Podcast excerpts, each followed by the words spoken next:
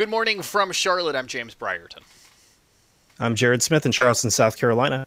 And we are looking at preliminary storm survey information from the National Weather Service out of Columbia, which ventured across the area on Monday to survey storm damage from those tornadoes that came through the region on Sunday. Four tornadoes were confirmed in the Midlands of South Carolina, one additional tornado just across the border in the Augusta area, and they will be doing more storm surveying today. Jared Smith has our first one in Columbia County, Georgia. Yep, Jane, and, and, and you can see this one was a very powerful tornado, EF2 rating, 120 mile an hour max uh, peak winds here estimated. Um, you take a look at the damage photo here. That is, if you ever wondered why they tell you to get to the lowest floor of an interior room, that that shows it. That that is a uh, that is a huge wood plank impaling the side of that house, going right into that room there. Uh, very short-lived tornado. That was a that was a key theme for the tornadoes in the uh, Carolinas uh, on Sunday. Um, only lasted five minutes, and again was on the ground for about one and a half miles, about the width of a football field. And but again, you know, thanks to the great warnings from the Weather Service, nobody was hurt, nobody was killed, um, and uh, because they were not sitting in their top room, uh, they were yeah, absolutely in that lower in that lower room. Yep, absolutely. You, you, can see how the strength of that tornado made that a flying projectile. You can also see the strength of the tornado uh, as it picked up again and moved into Edgefield County, just toppling over these trees in this photo from the USDA Forest Service. Again, now we're in Edgefield County on the South Carolina side of the border. This tornado now in EF2 with estimated winds of about 120 miles an hour on the ground for about 10 minutes and traveling over 5 miles.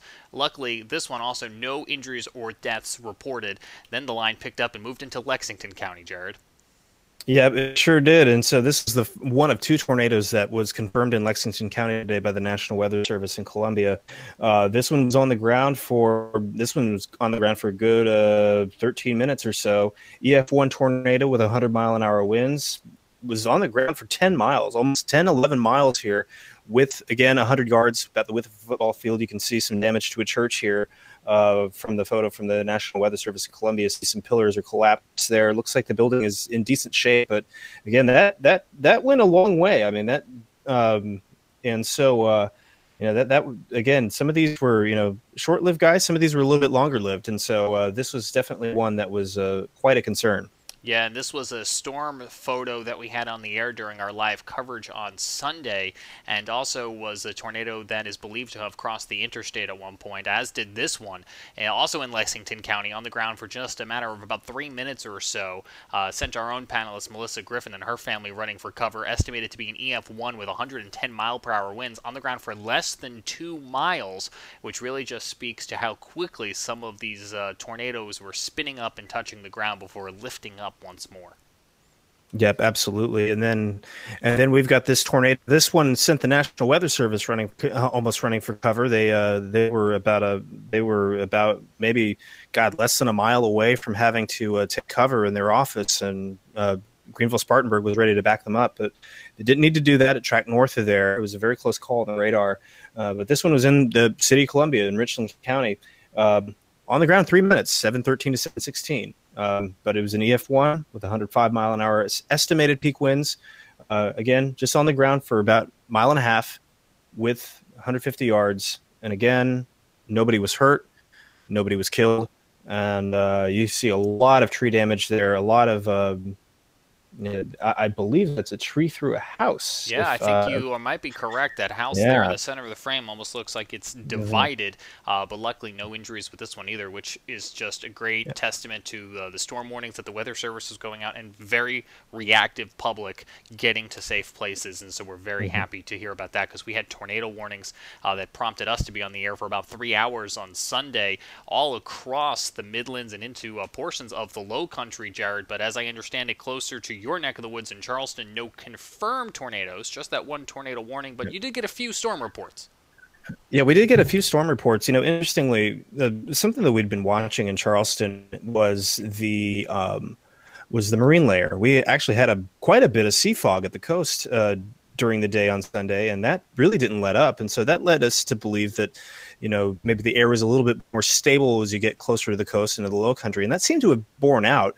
Um, we got hail reports. We got several hail reports in the towns of Summerville and Goose Creek here. The photo that James has got up here, but nickel size hail um, fell in Goose Creek. It was a little, I saw the corresponding uh, radar spike there, uh, which, uh, you know, did a nice job of kind of the radar did a nice job of kind of pinpointing where the largest hail was.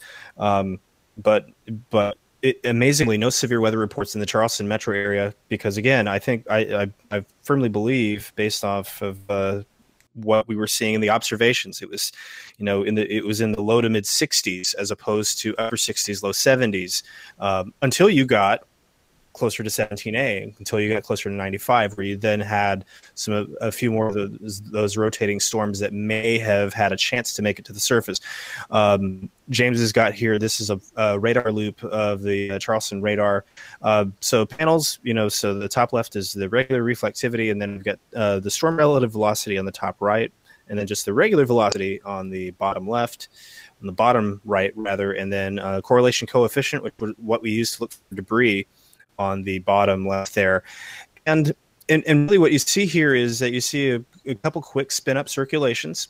Um, one of which, the, the one near Ridgeville, was a tornado warned by the Weather Service, mainly because of how quickly it spun up. Um, but there were no reports of damage. Didn't sound like anything reached the ground. And in fact, we got more wind reports after the line of storms passed. Wind started gusting 35, 40 miles an hour at uh, various marine sites as the cold front came through and uh, the cold advection started. So, give a general idea of just what what, what, that can be like. You know, it, it, was a very tricky forecast for sure, and um, and uh, you know we're very fortunate that we didn't have more uh, damage reports uh, to come in uh, from this uh, round of storms, James.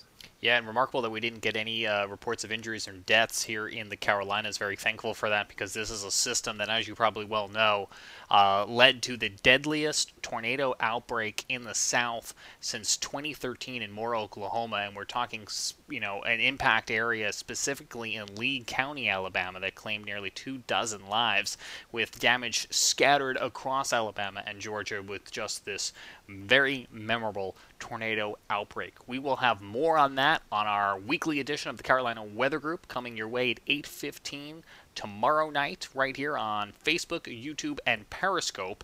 And we will also have updates on social media throughout the day today as the National Weather Service will be doing more storm surveys. So they'll be heading into areas like Burke County, Georgia, and into uh, Barnwell, and into, uh, I believe it's going to be Orangeburg, South Carolina, where we had other tornado warned cells that thus far have not been confirmed, but they will be doing more investigating there uh, as they go on through the day as the sun comes up and they're able to use that sunlight to continue their storm surveys. So we will have more from the Carolina Weather Group and the National Weather Service throughout the day with a special edition of our show again airing tomorrow night at 8:15 p.m. Eastern Time. Have a good Tuesday.